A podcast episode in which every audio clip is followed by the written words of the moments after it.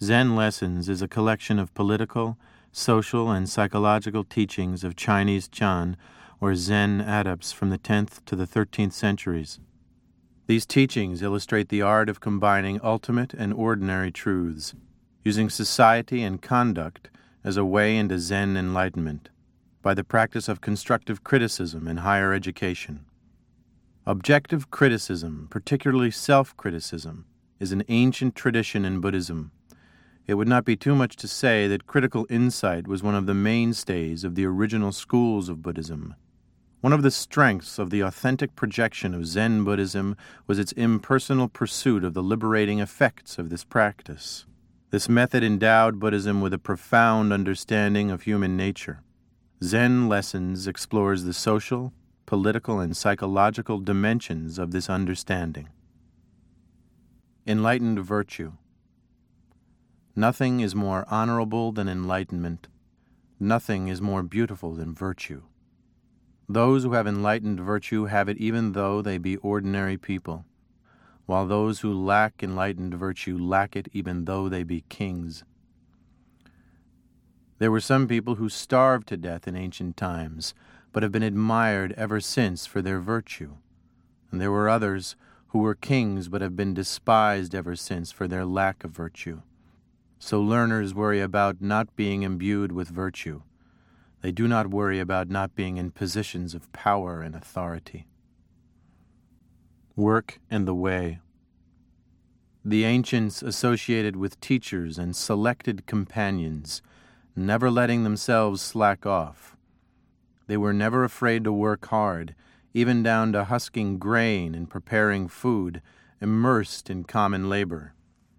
But as soon as there is any consideration of whether you will get any profit or not, as soon as there's any comparison of gain and loss, then there will be no end of wavering and compromise.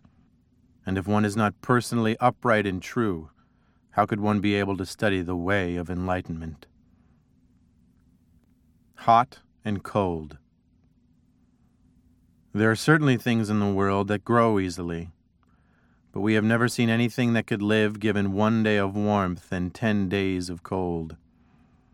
The supreme way is clearly there before the mind's eye, so it is not hard to see, but it is essential to be firm of will and powerful in practice.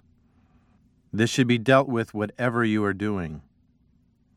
If you believe for one day and doubt for ten, if you are diligent in the mornings but put it off at night, not only will it be hard to see the way right before your eyes, you will be turning your back on it to the end of your life. Three Essentials of Leadership There are three essentials to leadership humanity, clarity, and courage.